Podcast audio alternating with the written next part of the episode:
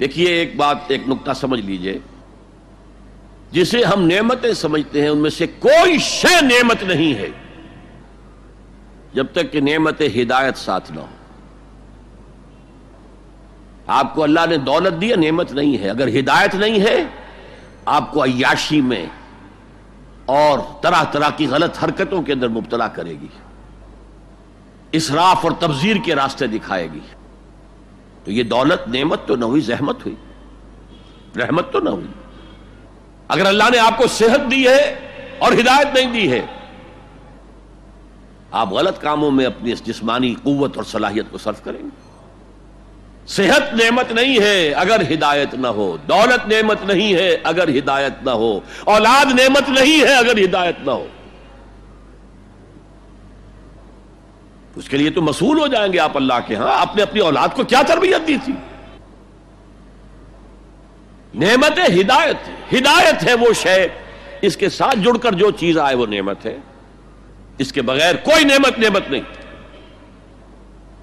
اور الہدا قرآن حکیم ہے۔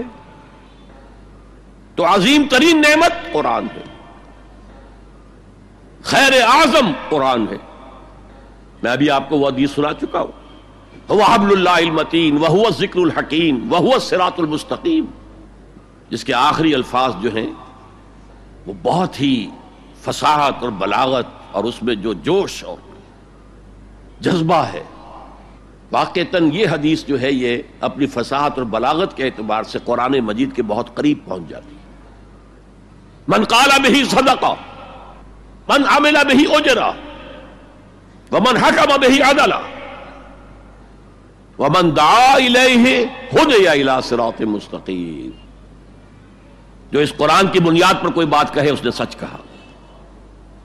جو اس قرآن کے پر عمل کرے، اس کا اجر محفوظ ہے۔ جو اس قرآن کی روح سے کوئی فیصلہ کرے، اس نے عدل کیا۔ اور جو اس قرآن کی طرف بلائے، کسی اور کو ہدایت ہو نہ ہو، اس کی ہدایت تو ہو گئی۔ انشورڈ ومن دعا الیہ ہدی الی صراط مستقیم۔ اور اس میں جو پہلے آیت تھی نا، اس میں بھی یہی ہے، ومن یعتصم باللہ فقد ہدی الی صراط مستقیم۔ آیت نمبر 101 جو ہے، ہماری آج کی گفتگو 102 103 104 پر ہے، اس سے پہلی جو آیت ہے۔ ومن یعتصم باللہ فقد ہدی الی صراط مستقیم۔ اور اللہ کے ساتھ جڑ جانے کا ذریعہ قرآن کے ساتھ جڑ جانا۔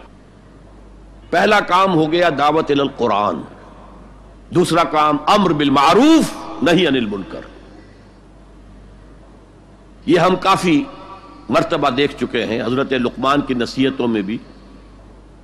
یا بنا یا قمی صلاح وحمر بالمعروف ونہا انل منکر وصبر علی ما اصابک ان ذالک من عزم الامور۔ اب یہاں پر بھی وہی آیا۔ نیکی کا حکم دے، بدی سے روکے